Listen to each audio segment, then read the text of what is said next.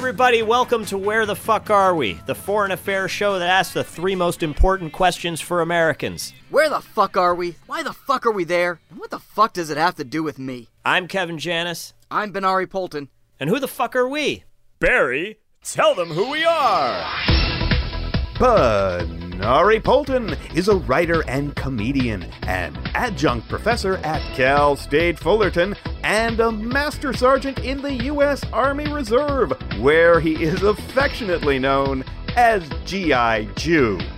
Kevin Janis, in addition to being a very funny comedian and writer himself, is a fancy New York based litigator, a Canadian, and like all Canadians, an expert at being foreign. Thanks, Barry. And as always, my opinions in no way reflect those of the U.S. Army or the U.S. government, and they are in no way an official endorsement of anything. So, all that being said, where the fuck are we this week, Kevin? We're in the quiet little Russian hamlet of Sochi. That's right, we're up all night to get lucky in Sochi with basically Russia's new national anthem, the very not gay Russian police choir singing a very not gay cover of Daft Punk's Get Lucky. It's totally, totally not gay. We're up all night to get lucky. We're up all night to get lucky. Not gay at all. 75 hairy men in formal Russian police uniforms gyrating and singing about how they're going to get lucky. Yeah, Russia sure does seem to be sending a lot of mixed signals during this Olympics. That performance uh, was from the 2014 Winter Games opening ceremony, A totally not gay ceremony. which is why the fuck we're in Sochi. Yeah, and with the entire world pretty much focused on Sochi, we want you, our loyal listeners, to have some cool things to talk about when it comes up in conversation. Oh, and it will come up because Sochi is just a hot mess of issues right now. Yeah, and no issue is hotter, so to speak, than the major issues that Russia is having with the LGBT community. And that's thanks to Russia's growing anti gay laws, including legislation outlawing so called gay propaganda. Gay propaganda, not sure what that is exactly, but well, it might sound a little something like this.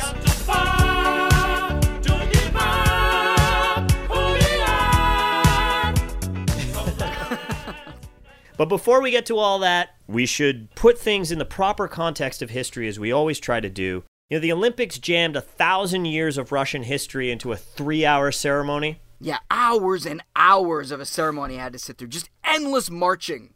Marching. Well, they did it in three hours. We're going to cover the entire history of Sochi in less than three minutes. This ain't history. This is the Blitztery! Dating back to the ancient Greek and Roman empires, the land along the Black Sea, now known as Sochi, was home to the Zagi people. From the 6th to 11th centuries, the area is firmly in the control of Georgian kingdoms. until invading nomadic empires like the Mongols decimate the landscape. Local mountain tribes dominate the region from the 14th to 19th centuries as part of the Ottoman Empire and become known as Circassians. 1817 to 1829. The region cannot escape the ravages of both the Caucasian and Russo Turkish wars as the coastline is ceded to Russia.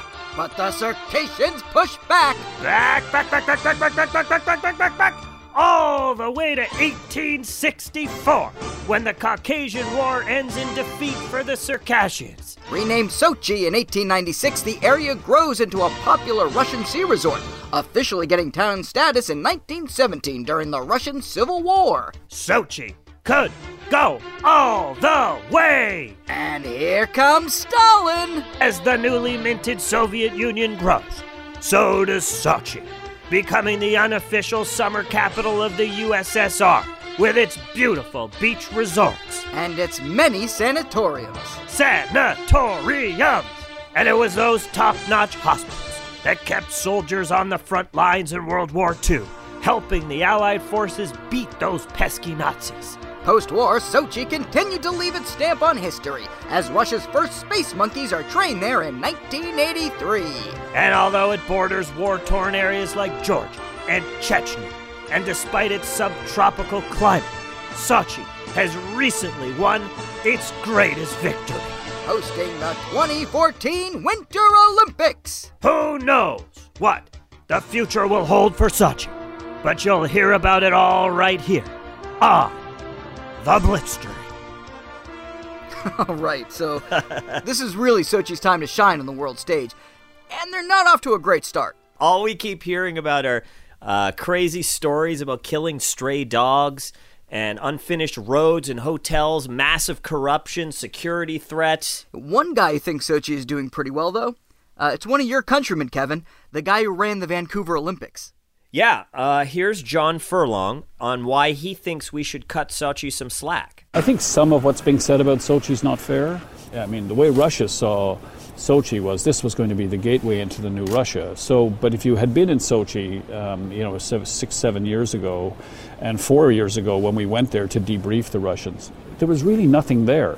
So Sochi built everything. They built hotels. They built roads, bridges, tunnels, rail lines very sophisticated transportation systems, Olympic infrastructure uh, uh, on an unprecedented scale because they had to build every arena, every venue, a new stadium for the opening ceremonies. So they had to do all of that, and what they've accomplished in four years is an almost it's it's extraordinary what they've been able to build. Wait, they built everything from scratch. That's what the man said.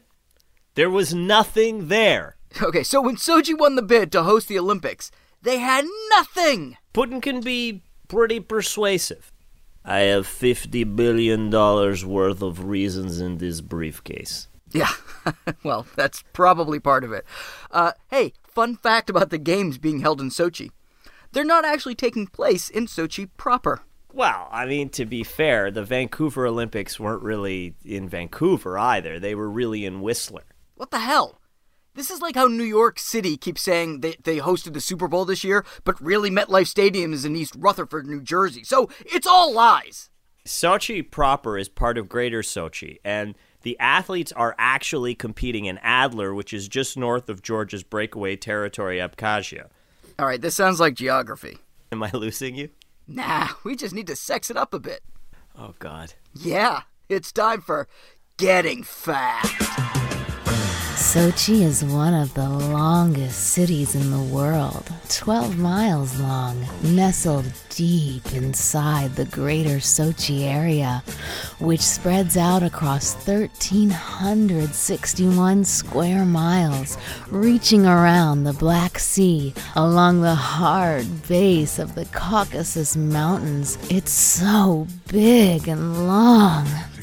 But the newly erected Olympic Stadium is below Sochi proper, and the outdoor events are being held 30 miles away in the Krasnaya Polyana Resort, blasting the games deep into the Caucasus Mountains. Mmm, oh, I love getting fact. Okay, so Putin's pushing the Olympics right into the Caucasus Mountains. Uh, you know, you never hear about good things happening in the Caucasus. I don't know. Maybe it's not too bad. Here's CNN reporter Ivan Watson on Sochi. Russia and the International Olympic Committee decided to have the Winter Olympics in the most difficult, most turbulent, most politically charged, and conflict prone part of uh, Russia and certainly of the Caucasus. and okay, well, all right. It is that bad. And look, Georgia and the disputed territory of Abkhazia is just south of Sochi on the border along the Black Sea. And it was only a few years ago that Russia and Georgia went to war. I mean, we're talking about 2008 here. Yeah, that whole area has a history of terror and violence. You know, they just had the recent bombings in Volgograd, and Sochi's right next door to Chechnya, which has a terrible history of war with Russia. Plus, that's where the Boston Marathon bombers were from. Yeah, and Dagestan, where their family still lives. Yeah, so this is not super awesome for me as a Boston guy. Uh, it's almost like Putin is daring these guys to try something. I mean, Chechen rebel leader Doku Umarov has made numerous threats already. He's he's been calling for attacks, you know, on, during, after the Olympics. He's been doing this for months. Well, you don't mess with the Chechens. Then again, you don't really want to mess with Putin either. No. Putin's like the Russian from my favorite episode of The Sopranos ever, Pine Barrens. I'm going to talk fast. The guy you're looking for is an ex-commando. He killed 16 Chechen rebels single-handed. Get the fuck out of here. He was with the Interior Ministry. Guy some kind of Russian Green Beret. You're not going to believe this. He killed 16 Czechoslovakians. Guy was an interior decorator. Polly! Oh, He was an interior decorator. I miss that show. I love that Polly can't tell the difference between Chechens and Czechoslovakians. It's like real life. But you're totally right. That that Russian, that crazy Russian is totally Putin. And I think what Putin's saying here is, uh, you know, fuck you, Georgia. Fuck you, Chechnya. And to you, Doug Shitistan, I say, fuck you. In an evil genius way, this is a win-win situation for Putin. If God forbid there is an attack, it's inevitable because it's already a dangerous area. And then he gains the world's sympathy and he has the pretext to go to war with a longtime enemy. However, if he's successful and he pulls this off and there are no major attacks, this guy becomes invincible. It's a monumental show of strength. This is totally calculated risk. Look at what I have done here. Look, nobody touches me. you know, really, there's no downside for someone like Putin in a situation like this. If he were just a straight up Bond villain, he doesn't care about a few thousand people getting killed. Very sad so many people died, but now there's no more Chechnya. Oh, I sure hope no one attacks my shiny, bright target here. All joking aside, for everyone's sake, uh, I obviously hope Sochi is as secure as Putin wants us to believe. Oh, yeah. You know, but th- this is this is basically. Um, oh, I wish you would have loved this guy, former Canadian Prime Minister Jean Chrétien, when he was the Prime Minister. You would have loved him. He runs. He, he used to run uh, the Liberal Party like a mob boss. I mean, there was just no screwing around, and no country wanted to host the G8 summit after the Seattle riots in 1999 and the Genoa riots at the 2001 G8. And plus, it was after 9 11. I mean, the thing, nobody wanted any piece of this thing. And Chrétien says, Don't worry. He says, You come to Canada. I'll take care of security. And unlike any of the previous G8s, he takes the G8 and he puts it in a remote mountain location in the middle of nowhere, Alberta. He puts up a 60 mile perimeter and nobody, nobody gets near it, let alone any protesters. Is this sounding familiar? And it was so successful that ever since then, the G8 summit has, for the most part, been held at remote locations because Chrétien changed the game. So, guess where the G8 is this year? Uh oh. I'm guessing it's somewhere in Russia. June 4th to 5th, 2014, Sochi, Russia. of course! Of course the next G8 is in Sochi. Oh, man. Hosted by Vladimir Putin. What a power play. All things considered, especially if the G8's going to be there in June, I think the Olympics are going to be pretty safe. I'm sure Putin is going to keep things safe, but don't just take my word for it, Kevin. I think we need to turn to an international security expert here and friend to Vladimir Putin, Steven Seagal. Here he is talking to Mike Huckabee. You do have a good relationship with Vladimir Putin. Do you feel confident that he and the Russian government can make this a safe environment? I just think that the chances of any of these suicide bombers actually being able to pull it off are extremely remote. You know, Sochi's on such high alert. They've got uh, amazing assets in place. President Putin is doing the very, very best he can. Uh, it's going to be pretty tough for anybody to pull it off. Steven Seagal.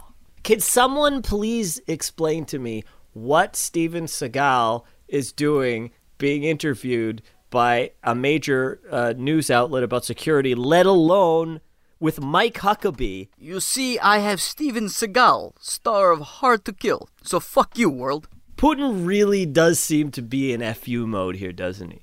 I mean, look, that's basically what he said to the journalist covering the Olympics. Hotels are still under construction, if you can believe it. Reporters who are already there are tweeting that their rooms are unfinished or that accommodations are certainly less than ideal. Another tweeted, My hotel has no water. When I first got here, there were no towels, there was no toilet paper, uh, there were no light bulbs, and the fridge doesn't work. I don't appreciate it one little bit. We've all heard about the terrible treatment of the journalists in Sochi. uh, they've been tweeting about it. They've been writing articles about it Uh, Nonstop. I love that clip you found, Kevin, from Canada's big political talk show, though. oh, Uh, yeah, power play. Yeah, so they have the Russian ambassador to Canada, and, and here's what he had to say about it. What do you make of these uh, journalists that are all complaining their hotel rooms aren't done? They're always complaining. Concise, to the point. The Russian ambassador to Canada is a complete throwback Cold War Soviet uh, diplomat, calling them a bunch of whiners. Oh, yeah. Hot water. Bah! You know nothing. You read some Solzhenitsyn in college and think you know gruel. But it's indicative of sort of how Russia is treating this. It, you know, this is how you treat people you don't want there. Uh, you know, Yeah. eh, Putin doesn't want these guys sniffing around about corruption or human rights abuses.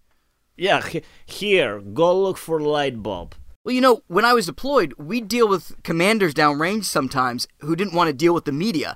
And, you know, we'd say, well, look, you know, you got to take these guys along and look after them. So they'd have to look after them, but they didn't have to make things comfortable for them. You know, so these guys would make, you know, the journalists feel the suck a little bit more. It's funny to say, but it actually accomplishes two things. One, it keeps them focused on essentials. You know, it- it's hard to be digging around looking for, uh, you know, asking investigative questions when Yeah. you're you're concerned about getting a canteen of water or you're trying to get another notebook. Uh, but in addition to that, it also helps form this weird bond. Uh, you know, they they would love me. You know, I'd give them a candy bar, or I'd like, you know, I could track down something for them that they needed, whether it was like internet connection or just, you know, a, a spare, uh, you know, spare pen or something. They're thankful for any little bit of help they could get.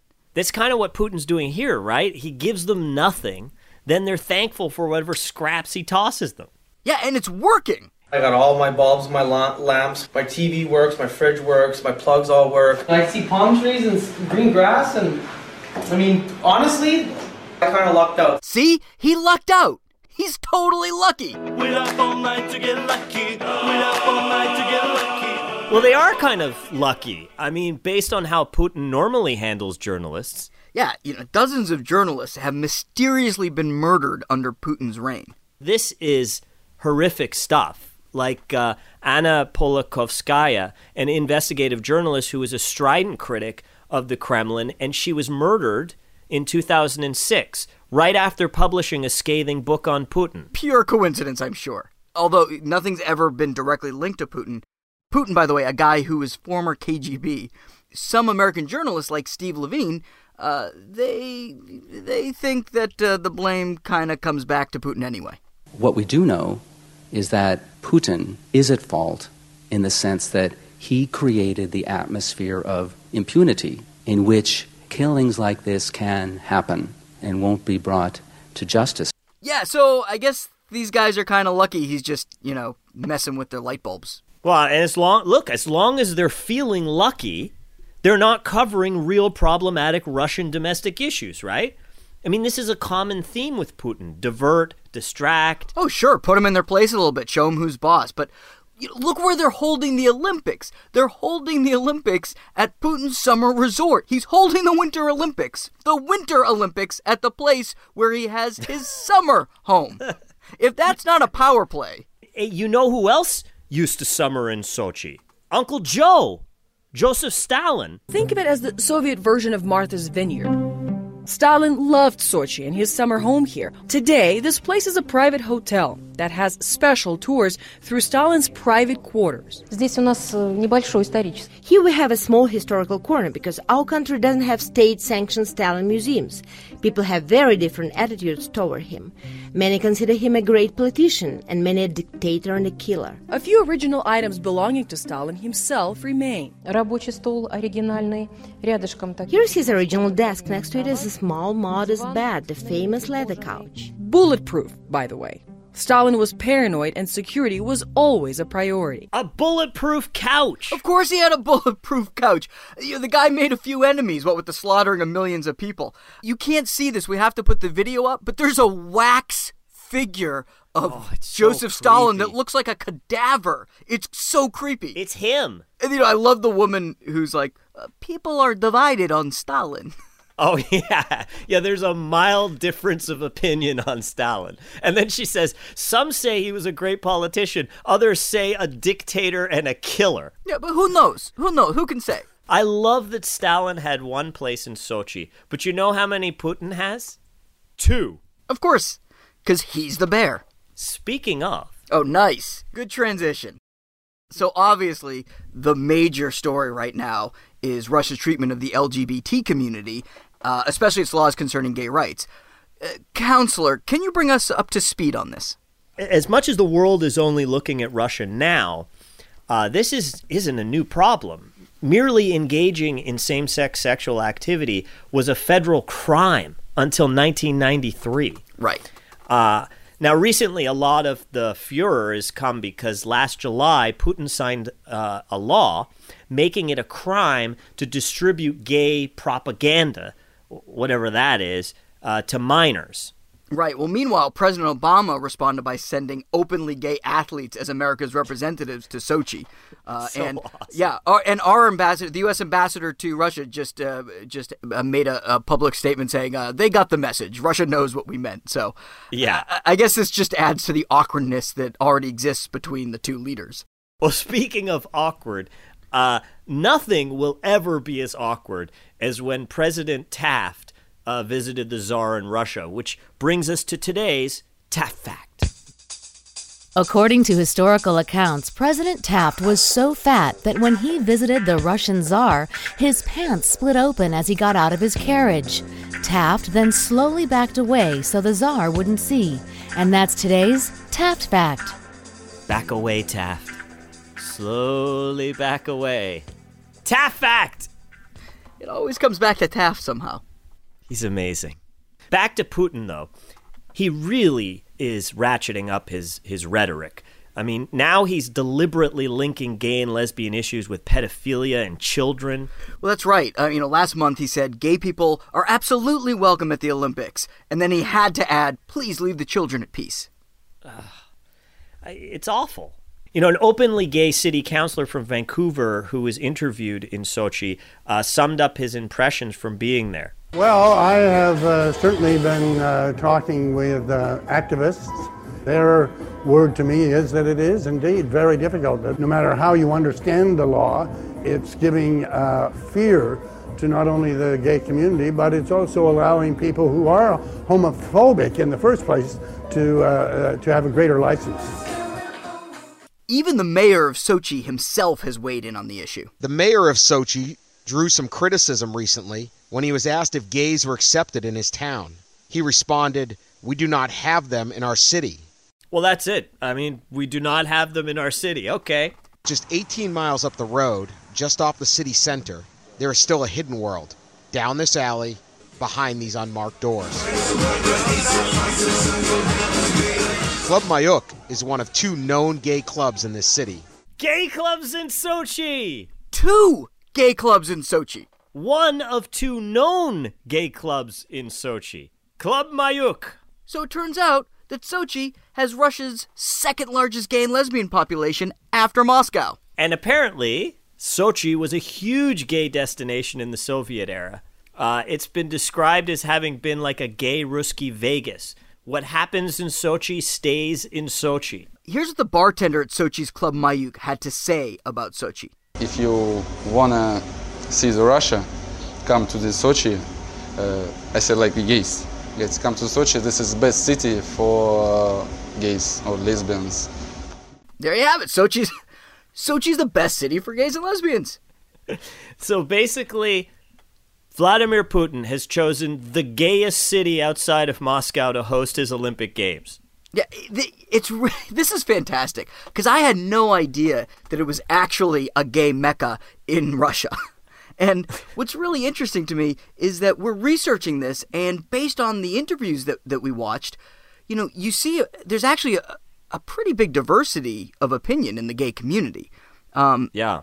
The the feelings of the gay community in Sochi uh, are pretty complex and nuanced. I think. Right. I mean, the Western media has turned this uh, into a very black and white uh, situation. Yeah, I mean, it seems like they're they're against the policies, but they're very pro Russia and very pro Sochi.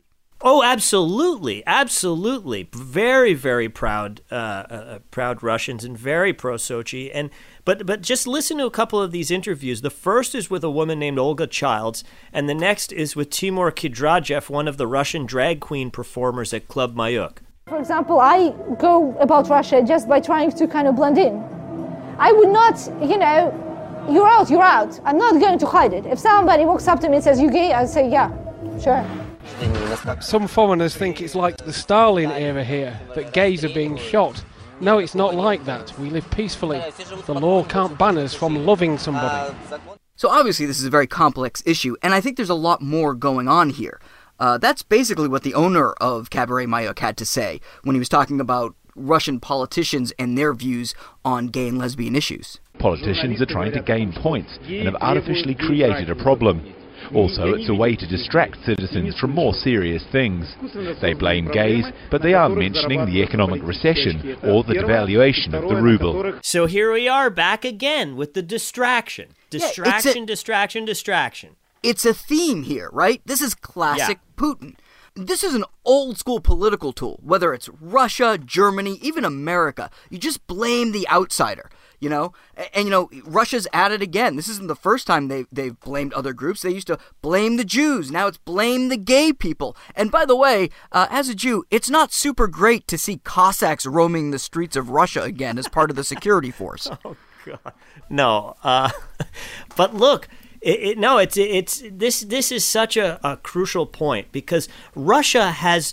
Uh, a huge fundamental domestic problems right now. Slow economic growth last year because of lower energy exports, faltering investment, uh, and consumer demand. They've got high unemployment. Money's flying out of the country. Their healthcare and educational institutions are a mess and need reform. The crime rate's spiraling out of control. The level of corruption is ridiculous. But look, it's a $51 billion Olympic ceremony! Exactly. The circus in the old bread and circuses technique. Panem et circenses. Oh, look at you dropping the Latin as we near the end. Boom! Speaking of the end, we have so much more we could talk about. Yet we haven't even discussed the Edward Snowden issue. Representative Mike Rogers said recently that he'd pay for Snowden's ticket back to the U.S., and he said that Russia may have even been behind the leaks. Well, look, you know that's that's another complex issue. So I I leave it to someone with far more expertise and wisdom on the subject to weigh in. Let's go to international liaison and close personal friend of Vladimir Putin, Steven Seagal. I've spoken intimately numerous occasions to Congress, and uh, you know a lot of them are.